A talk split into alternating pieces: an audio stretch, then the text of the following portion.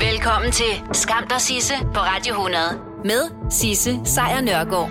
Ja, velkommen til. Det her, det er som bekendt bare en podcast. Hvis du vil høre The Real Deal, så er det hver dag. Men nu har jeg altså samlet det, som jeg synes, der er skamløst godt fra sidste uges program i en podcast til dig. Hey, det var så lidt. Skam og Sisse på Radio hundrede præsenterer skamløse fornøjelser. I de sidste femten år, der har danske mænd i gennemsnit kun taget fire komma fem procentpoint mere af den samlede barsel. Det er især i Jylland og blandt de lavt uddannede, at man ikke vil eller ikke har økonomisk mulighed for en lang barsel. Og det er altså en ny analyse fra Tænketanken Severe, som viser det her, og den kan man læse om i Berlingske. Øremærket barsel og fuld lønkompensation, det er den eneste vej frem, det mener den her tænketank. For øh, hvis man lige kigger tilbage, fra to tusind og tre til to tusind og atten, der gik danske fædre fra at tage seks procent af den samlede barsel til at tage omkring ti procent. Og det svarer til, at danske fædre nu gennemsnitligt er toogtredive dage på barsel. toogtredive dage. Det er lidt. Det er det, også hvis vi sammenligner os med resten af Skandinavien, fordi der indtager vi en klar nummer chok i Norden. I Norge for eksempel, der tager fædre i gennemsnit tyve procent af barslen.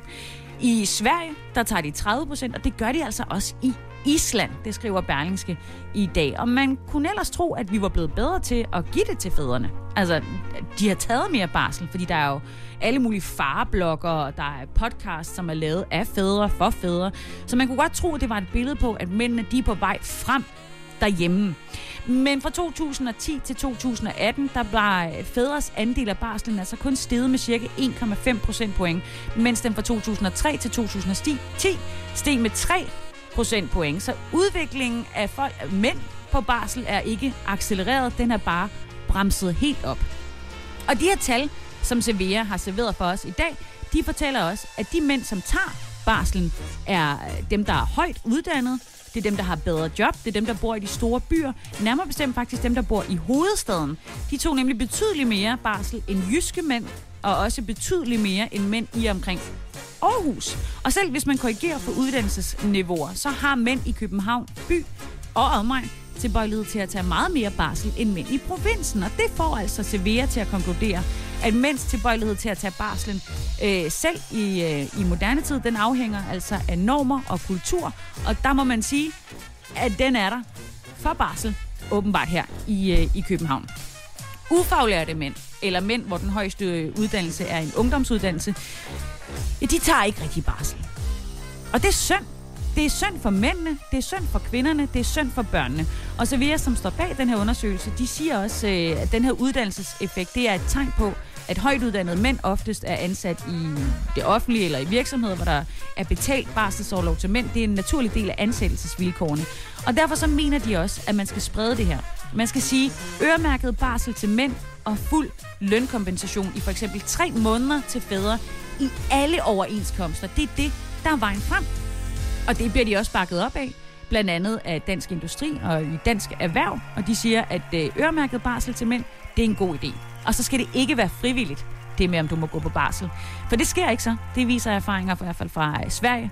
Og der vil jeg bare sige herfra, jeg vil gerne ønske dig som mand en rigtig god barsel. Hold kæft, hvor bliver du glad for det. Og ved du hvad? Det gør kvinderne og børnene også. Skam og Sisse på Radio hundrede præsenterer Skammens top tre. Og ja, jeg, øh, jeg beklager. Der har ikke været en Skammens top tre i lang tid, men jeg følte ligesom, at der ikke var nogen grund til at skamme sig over noget som helst, når man står midt i en verdensomspændende pandemi. Altså angst fører til køleskab, køleskab fører til mærkelige former for selvhed, og selvhed fører en ud på cykelstierne. Det er, som det er, og... og det har jeg ikke haft behov for at rode rundt i. Men jeg har alligevel leveret i dag en øh, Skam top tre. Den kommer her. Og nummer et er, det viser sig hundrede procent efter to måneder hjemme, at jeg sådan set ikke tog makeup på for mig selv. Øh, jeg har ikke haft makeup på i to måneder, og det ville jeg jo have, hvis jeg tog det på for mig selv og ikke for nogen andre. Så ja, det, det makeupen, den kommer jeg nok til at droppe ind til videre. Nummer to er, at den anden ting, jeg nok også dropper, det er min garderobe. Ja. Yeah. Jeg har ikke øh, haft skyggen af trang til at tage pænt tøj på her to måneder inde i, øh, i pandemien. Lige nu der sidder jeg i, øh, i løbetøj. Jeg var ude at løbe i i morges, jeg var ude at løbe i går eftermiddag, så jeg har ikke været bad imellem de to, og jeg har bare ikke rigtig brug for at benytte mig af alt det meget pæne tøj, som jeg ellers har fået shoppet i løbet af den her pandemi. Altså når man sådan virkelig følte, man skulle forkæle sig selv. Så det vil jeg så stoppe med. De penge kommer jeg så til at lægge i en lille bunke. Så skal de gå til verdens bedste ferie til New York på et tidspunkt. Who am I kidding? Det kommer de jo ikke til. Jeg kommer til at bruge dem på alt muligt andet lort. Ikke desto mindre kommer vi frem til nummer tre. Fordi siden lockdowns begyndelse, hvor jeg som så mange andre blev sendt hjem for at arbejde, der har jeg dedikeret den tid, som jeg skulle have siddet i transport til og fra arbejde, til at løbe. Det bliver til cirka fyrre til femogfyrre minutters løb hver dag, hvilket er herligt. Men jeg følger altså en plan på løbeappen Endomondo, og de sidste par uger, der har Endomondo fucket op. De har haft svært ved at åbne, den har ikke kontakt med serveren, den gemmer ikke mine resultater, og det, det har vist sig, at jeg åbenbart ikke løber for at komme i bedre former og for at blive stærkere, gammel og sund. Nej, jeg løber udelukkende for at vinde i Endomondo. Altså at få det der ekstra kryds, se mine statistikker udvikle sig og se dagens løbetur på display i feedet derinde, så alle mine løbevenner kan se, at jeg også er en af dem, der løber. Og når appen den så ikke virker, så gør min løbetrang heller ikke. Og det betyder, at jeg ikke løber, før den skide app er op igen. Og det var jo egentlig ikke det, der var meningen. Det var en, en tirsdag aften, det var den tiende marts i år, og der var et ugenligt møde i et kor i, i staten Washington, som ligger lige imellem U S A og Canada, altså lige på grænsen der. enogtres personer med en gennemsnitsalder på niogtres år, de mødtes, og de sang i de her kor, og de huskede selvfølgelig håndsprit. Og medlemmerne de, af det her kor, de, de, de lød ved med at give krammer og, og håndtryk, fordi de vidste godt, at coronavirus var en ting. Det skriver Berlingske i dag. Og, og, og det er altså en historie om, hvordan det her kor, de var sammen fra atten tredive til klokken enogtyve, og ingen af dem vidste, at der var en af dem, som var smittet med corona. Og ikke bare smittet, nej, det var en, der var smittet med corona, men også var en såkaldt superspreder. Vedkommendes navn og køn og alder er ikke blevet offentliggjort, men vedkommende er identificeret, fordi vedkommende var det eneste kormedlem den aften med symptomer på covid nitten. Og fem dage senere, så måtte korchefen sende en mail ud til medlemmerne af koret om, at seks sangere havde fået feber. To dage senere, der var det antal af sangere med symptomer op på fireogtyve. Og ifølge et nyt studie i det amerikanske ugerapport for morbiditet og mortalitet, ja, det er, det er et blad, øh, så lykkedes det faktisk for den her ene sanger, der var til stede den tiende marts om aftenen, så lykkedes det at smitte mindst toogtredive andre, og muligvis helt op til tooghalvtreds mennesker med corona ved den her koraften i Mount Vernon i Washington på grænsen til Canada. Af de her tooghalvtreds mennesker, der er to i dag døde. Og øh, det indebærer altså, at det her, den her superspreder via sin sang, sin tale eller bare sin blotte tilstedeværelse simpelthen overførte coronavirus til mindst treoghalvtreds procent, måske endda helt op til syvogfirs procent af sangkorets fremmødte medlemmer den her skæbnesvangre aften. Og det får jo i den grad dagens fase to af genåbningen til at klinge en smule angstprovokerende for os, der, der måske stadigvæk er en lille smule bekymret.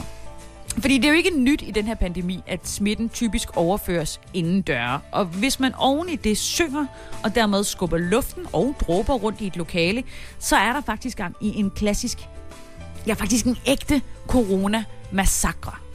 Fordi den her koraften med fatale konsekvenser, det er langt fra den eneste superspredningsbegivenhed under den her pandemi. Og det er altså heller ikke den eneste, som involverer en, en kirke, hvor flere er mødtes. Så øh, når du lige har fået lidt musik med øh, Belinda Carlisle, det er den, der hedder Heaven is a Place on Earth, og reklamer, så vender jeg altså lige tilbage til, hvad man har oplevet med de her supersmittere, superspredere. Og altså op imod syvogfirs procent af et kor, der mødtes den tiende marts i år for at, at hygge sig og synge, endte med at, at tage hjem med lidt mere end bare en god oplevelse i rygsækken. Der var altså simpelthen også coronavirus, coronavirus som også kostede to af de her kormedlemmer livet. Og det handler altså om de her såkaldte superspredere. De her mennesker, som på en eller anden måde får smittet rigtig, rigtig mange mennesker, uden nødvendigvis selv at vide, at det er dem, der er skyld i det. Og vi har kendt dem altid, de her superspredere. En af de allermest kendte var, ifølge Berlingske, formentlig hende, der bliver kendt som Tyfus Mary. Det hed hun ikke i virkeligheden. Hun hed Mary Mallon, og hun var en øh, kok, irskfødt øh, kok, som øh, i begyndelsen af nitten hundrede-tallet arbejdede i New York. Og hun fik altså smittet mindst enoghalvtreds mennesker, hvoraf tre døde, med, øh, med sygdommen, altså den her bakterielle infektionssygdom, tyfus. Hun blev aldrig selv syg, og hun var altså det, man kalder en stillebærer. Og hun fik simpelthen, ja, som en slags straf, kan man vel nærmest kalde det, lov til at være i karantæne resten af sit liv. treogtyve år var hun i karantæne frem til nitten otteogtredive, hvor hun altså døde. Og det er altså, fordi man ved, at de her superspredere er the real deal. I dag der kan vi se på Sydkorea. Der oplevede, øh, der oplevede man her i slutningen af februar en, en pludselig stigning i antal af, af, af smittede. Og det var jo efter, at Sydkorea faktisk havde fået styr på coronavirusen. Og næsten hele den her stigning kunne føres tilbage til møder i en religiøs sekt i øh, storbyen Daegu, hvor en enkelt superspreder smittede jamen, hundredvis af andre sektmedlemmer. Og for få uger siden, der kunne de også i Sydkorea øh, opleve det en gang til, da en fyr, en niogtyve-årig mand, øh, der var blevet testet øh, positiv med coronavirus, efter en øh, festlig tur på fem natklubber og bar i Seoul, fik smittet niogfirs andre gæster. Hvis man lige kigger på U S A, der kan man også se, at tolv af de femogtyve største smitteklynger, de kommer til, de kan føres tilbage til slagterier, hvor arbejdere de står side om side indenfor i kølige og fugtige forhold. Og det har altså gjort, på grund af de her smitteklynger, at der er kødmangel i de amerikanske supermarkeder, der har ført til store prisstigninger på blandt andet svinekød. Men det vildeste eksempel på en superspreder øh, kommer nok fra en øh, fiskefabrik i den ghanesiske havneby Tema, hvor en enkelt coronasmittet øh, fyr arbejdede. Og ifølge C N N, så nåede han altså at smitte fem hundrede treogtredive kollegaer. Så, ja. Under normale omstændigheder og uden nedlukning af samfundet, så smitter en gennemsnitlig corona-inficeret mellem to og tre andre. Altså ikke fem hundrede treogtredive andre. Så, så ja, vi er under genåbning, men intet, absolut intet er, som det var inden lockdownen. Så det handler stadigvæk om, til trods for, at du i dag må mere, end du måtte i går, så skal du stadigvæk holde afstand, du skal stadigvæk vaske hænder, du skal stadigvæk spritte af, og du skal lade være med at samles i store flokke, hverken udenfor og især heller ikke indenfor. Og det der med kor, det må du klare her i radioen. Skam og Sisse på Radio hundrede præsenterer Skamløse fornøjelser. Jeg lå og, øh, og trollede D R's hjemmeside i nat, og der kunne jeg læse om, at en ung kvinde, hun manglede at træne så meget under lockdown, at hun besluttede sig for at købe sit eget udstyr. Så hun købte udstyr for tyve tusind kroner. Det har hun så sat i garagen, og nu kan hun træne øh, alt det, hun vil, hvornår hun vil, og uden der er nogen, der står og glor på hende. Og det er jo herligt for hende. Men jeg kiggede lige på prisen for mit lokale fitnesscenter, og jeg kunne se, at for tyve tusind kroner, der kunne jeg få over seks års medlemskaber i Norea. Her er da. Hey. Jeg kunne også have fået et par lækre nye løbesko, og så stadigvæk have nitten tusind to hundrede kroner til overs. Eller jeg kunne have tyve tusind kroner i hånden, og så bare fortsætte med de sko, jeg har, den træningsmåtte og de rutiner, som jeg i forvejen ligesom har styr på. Ikke desto mindre, så frygter fitnesscentrene derude, at deres kunder ikke vender tilbage efter krisen. Og ja, det er nok de færreste af os, som har købt udstyr for tyve tusind kroner. Øhm, men der er måske stadigvæk noget om sagen. Fordi Idrættens Analyseinstitut, de har fået lavet sådan en epidionsundersøgelse, og den viser, at den her lockdown har haft stor betydning for vores øh, idrætsdeltagelse, om man vil.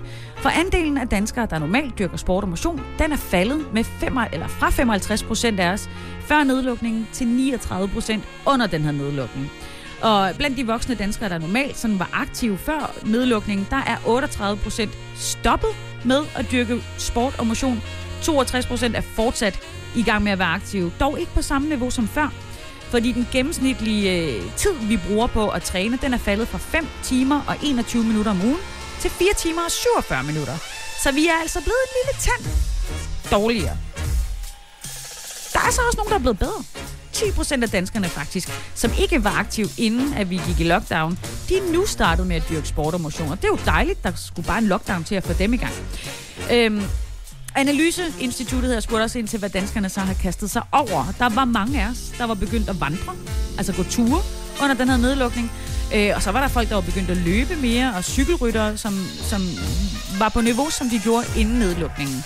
Til gengæld så var alle dem, der før øh, var i gang med styrketræning, fitness og svømning, de var, de var stoppet mere eller mindre. De var i hvert fald oplevet en stor tilbagegang.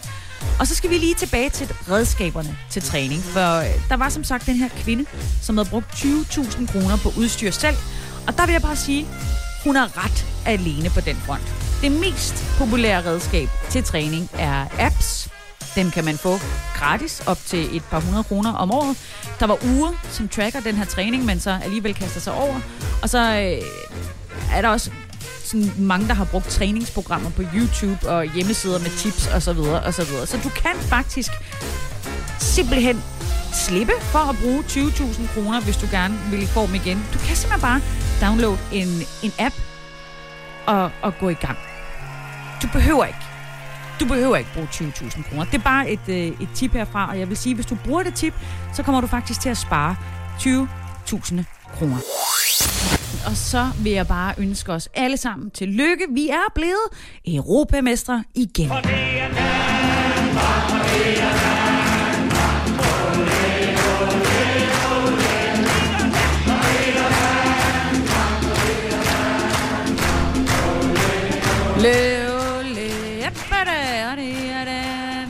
Men det er nok ikke lige præcis den titel, vi egentlig ønsker, fordi øh, årsagen til, at vi er blevet europamestre, det er, at de danske femten-årige herhjemme, de er simpelthen blevet øh, de bedste til at, at, at drikke sig fulde og, og, og være øh, på druk. Det viser en ny undersøgelse, som Verdens Sundhedsorganisation W H O har lanceret. Og i den rapport, der er der altså data for to hundrede og syvogtyve tusind europæiske skoleelever i alderen elleve, tretten og femten år. Den viser, at det stadigvæk er de danske femten-årige, der hyppigst drikker alkohol og som oftest har prøvet at være fuld. For eksempel så har toogfirs procent af de danske femten-årige prøvet at drikke alkohol, og det gælder så ikke for deres europæiske jævnaldrende, der er det nioghalvtreds procent, der har prøvet det. Statens Institut for Folkesundhed, det er dem, som står for den danske del af, af den her undersøgelse, og de kalder den altså for bekymrende. Og det, der gør, at det er bekymrende, ud over det åbenlyse i, at alkohol er skidt for kroppen, det er også, at danske elever fortsat har så kedelig alkoholadfærd, at de ikke har, har lært af os andre idioter, som også drak for meget. Og den her voldsomme mængde af alkohol, det øger ligesom risikoen for, at der kommer til at være ulykker, kommer til at være vold, der kommer til at være sex og stofindtag, som senere fortrydes. Rapporten den viser, at femogtres procent af de danske femten-årige har drukket alkohol inden for den seneste måned, og toogfyrre procent af dem har prøvet at være fuld mindst to gange. Og det er næsten dobbelt så højt som gennemsnittet i Europa. I gennemsnit så har syvogtredive procent af de europæiske femten-årige drukket alkohol inden for den seneste måned. tyve procent har prøvet at være fulde to gange. Så vi ligger altså dobbelt så højt med vores femten-årige. Men mens de markerer sig sådan forholdsvis negativt i den her undersøgelse, så ser det altså anderledes ud for de elleve- og tretten-årige herhjemme. Fordi de er placeret omtrent i midten blandt deres jævnaldrende rundt omkring i Europa. Lige præcis hvad angår med erfaringer og med alkohol og, og med fuldskab. Men altså, giv dem et år eller to, så har de tænkt sig at prøve det hele på en gang.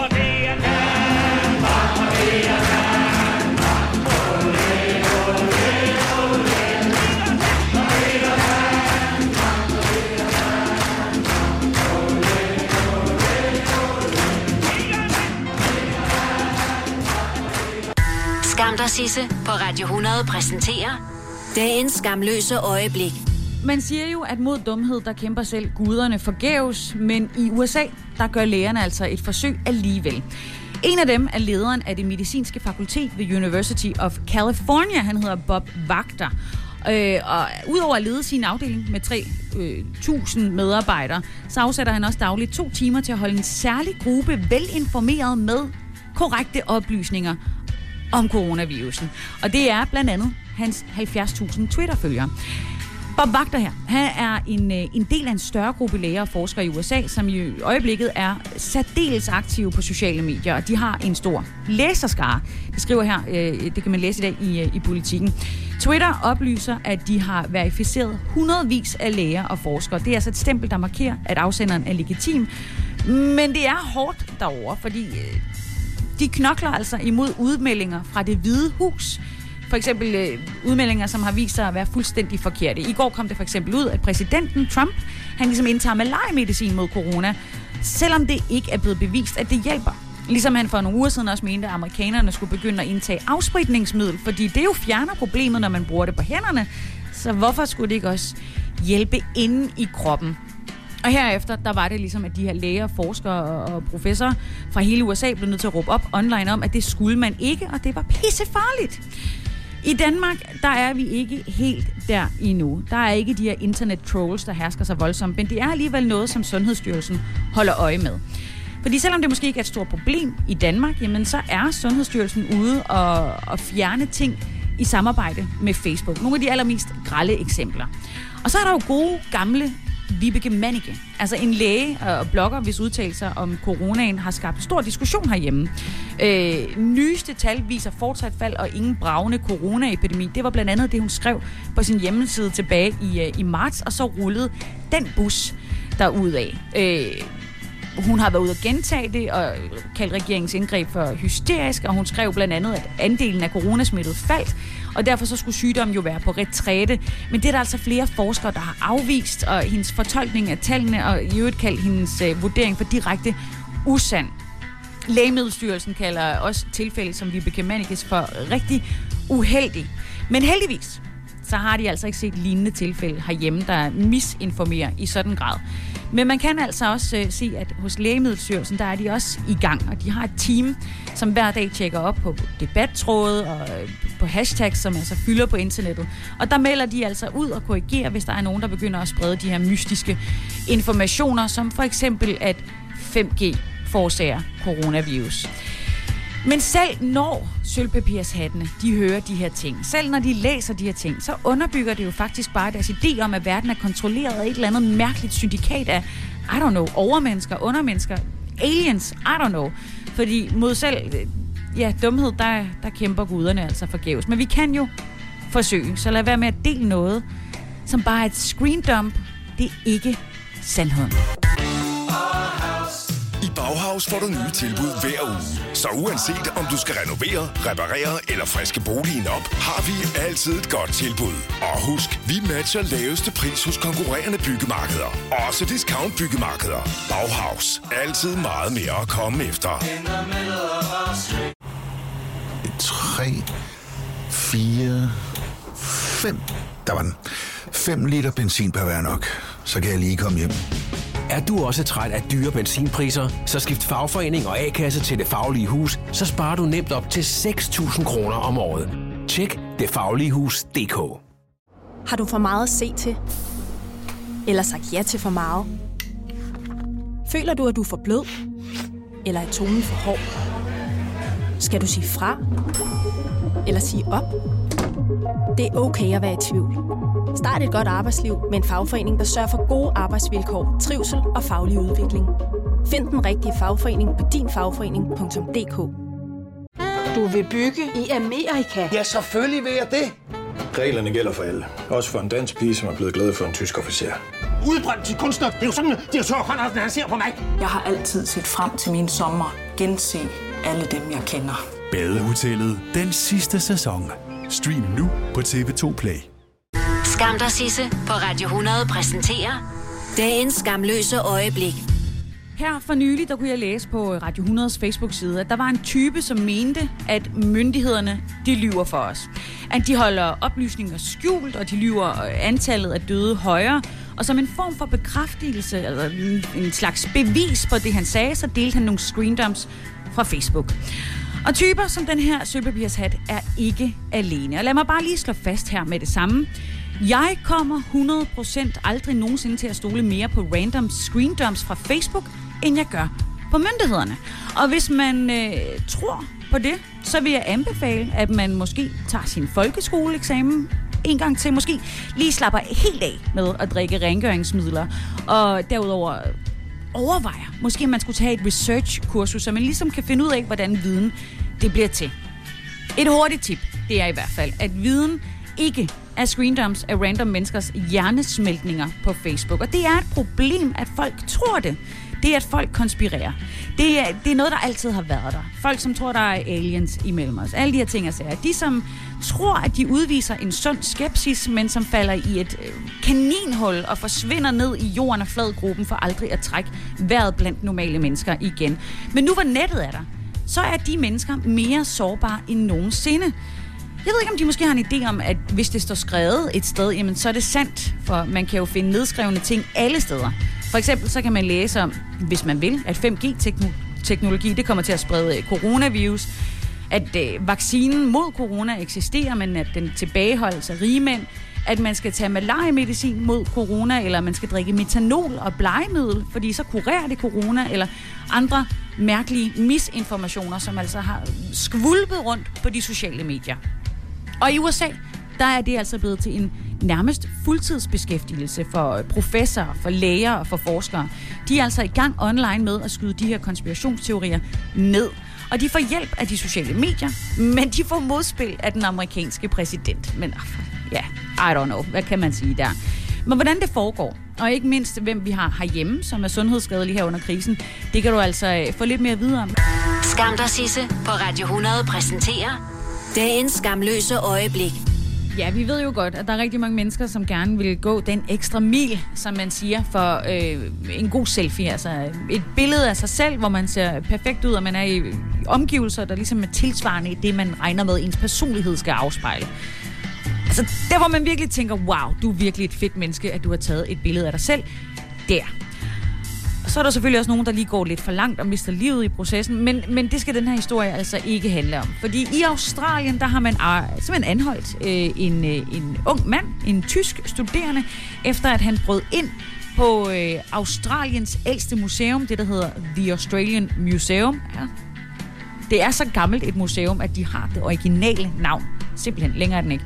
Øhm, de har simpelthen anholdt den her femogtyve-årige tysker i at bryde et, ind på øh, museet midt om natten, og øh, videooptagelser af hans tur rundt på museet viser, at han øh, har brugt tiden på at ja, først at stjæle et øh, maleri, som ikke var øh, særlig mange penge værd, men også øh, på at stjæle en lille hat, som han så super godt ud i, en cowboyhat, lyserød cowboyhat, super fedt, og derudover også har han brugt tiden på at tage rigtig mange selfies. Selfies af sig selv med alle de her øh, udstillede dinosaurer, der var at finde på det her museum. Han har simpelthen taget selfies med flere af udstillingerne, og, og, og så er han så smuttet igen efter en, en fyrre minutters tid. Han, øh, han har simpelthen kravlet ind af nogle stilladser, der stod inde øh, oppe af museumsvæggene, og så luskede han ellers rundt og fik taget de her billeder, og så smuttede han igen. Og som øh, de fortæller om museet, så ser det jo bestemt ud, som om han har nydt sin nat på museet. Og der må man også bare som museum lige have for øje, at der findes nærmest ikke bedre reklame, end at unge mennesker bryder ind på det lukkede museum for at tage selfies. Der, altså det er jo, det kan ikke, man kan ikke købe sig til den her form for reklame. En reklame, der i øvrigt nu går verden rundt, fordi alle er forbavset over, at en ung mand kunne finde på at bryde ind på et museum for at tage selfies. Det må man bare sige. Så øh, kæmpe, kæmpe cadeau til, til det museum. Jeg tror faktisk, at det kommer til at være på listen over ting, jeg skal besøge, når jeg en, en gang ude i fremtiden får lov til at besøge Australien. Så er det første, jeg skal, det er at besøge The Australian Museum, som åbenbart er så fedt, at man har lyst til at bryde ind på det midt om natten for at tage selfie med dets, dets udstilling. Det kan næsten ikke blive bedre. Bor du i Vestjylland, så er der en okay sandsynlighed for, at du er ret godt tilfreds med politiet. Men bor du i Sydsjælland, så er der også ret stor sandsynlighed for, at det er lige omvendt, at du ikke er tilfreds med politiet. Fordi politiet har lavet en tilfredshedsundersøgelse på sig selv, og er ikke tilfredse med resultatet, fordi borgerne er ikke helt der, hvor politiet havde håbet, at de ville være.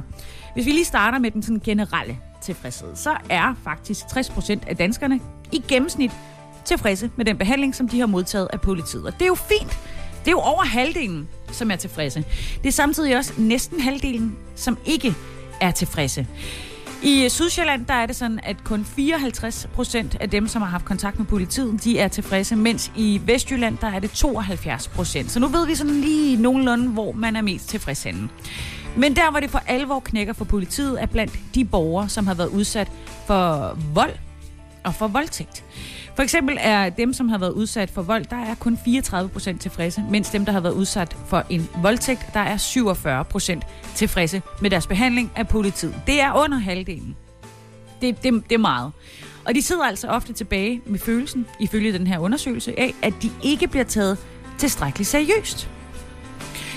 Hvor øh, tretten procent af alle adspurgte kriminalitetsramte borgere har oplevet, at politiet ikke tog deres anmeldelse seriøst, så ligger tallet altså for borgere, der har været udsat for vold og voldtægt på henholdsvis enogtyve procent og toogtyve procent. Altså toogtyve procent, der har sagt, jeg følte ikke, at jeg blev taget ordentligt imod. Jeg følte ikke, at der var nogen, der tog mig seriøst, da jeg kom ind og anmeldte en voldtægt. Og det bekymrer Rigspolitichefen, Thorkild Fogte, Fogte, som altså synes, det her det er... Øh, Det er bekymrende.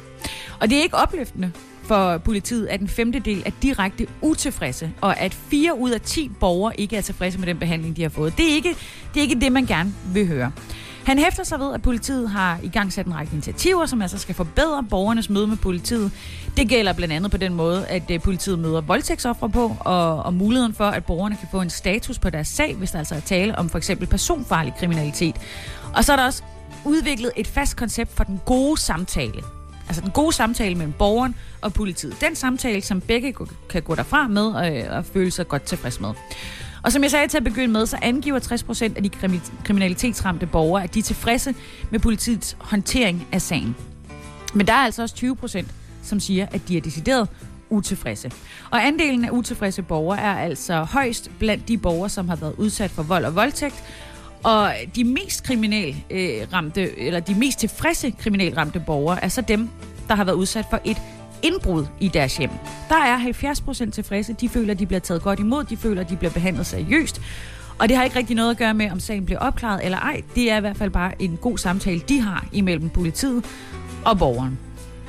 Så er der altså også øh, lidt, der handler om øh, den her afsluttende dialog og kommunikation med politiet. Men alt i alt, så er hver anden cirka tilfreds. Så er nogen, der ligesom er billedet på at tage sit liv i øh, begge hænder og få det mest ud af det, så må det være, ikke nødvendigvis Bon Jovi, men den hundrede-årige krigsveteran Tom Moore. Han har jo indsamlet millioner af pund til sundhedsvæsenet i Storbritannien, og derudover også været ude og få et nummer et hit, da han genindspillede klassikeren You'll Never Walk Alone, hvor han blandt andet gik sammen med sanger og skuespiller Michael Ball, og så et kor fra det britiske sundhedsvæsen. Så gik de lige ind og lavede sig en, et nummer et hit. When you walk through a storm, hold your head up high, and don't be afraid of the dark. At the end of the storm, there's a golden sky, and sweet till the song of your laugh. Jeg sagde jo ikke, at det lød godt. Jeg sagde bare, at han havde gjort det, og, og, og det er kæmpestort.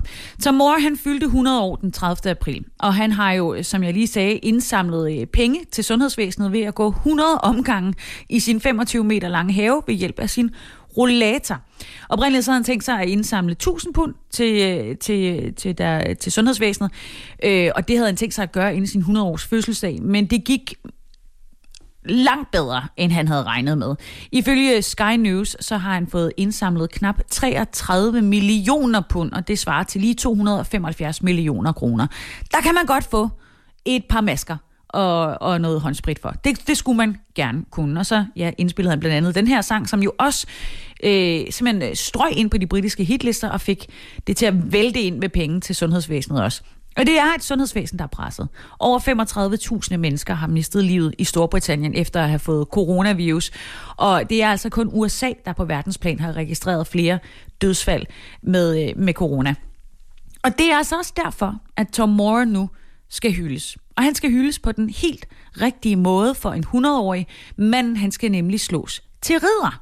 Det fortæller den britiske premierminister Boris Johnson. Og, øh, og det betyder jo, at Tom Moore efter den her kåring kommer til at blive Sir Tom. Sir Tom Moore.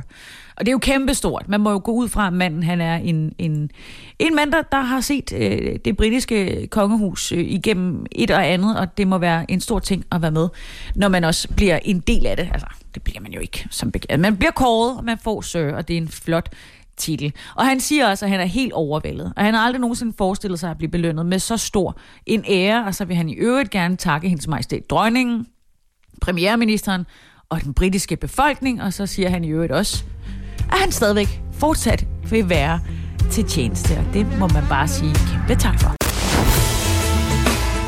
Skam og Sisse på Radio hundrede med Sisse Sejer Nørgaard.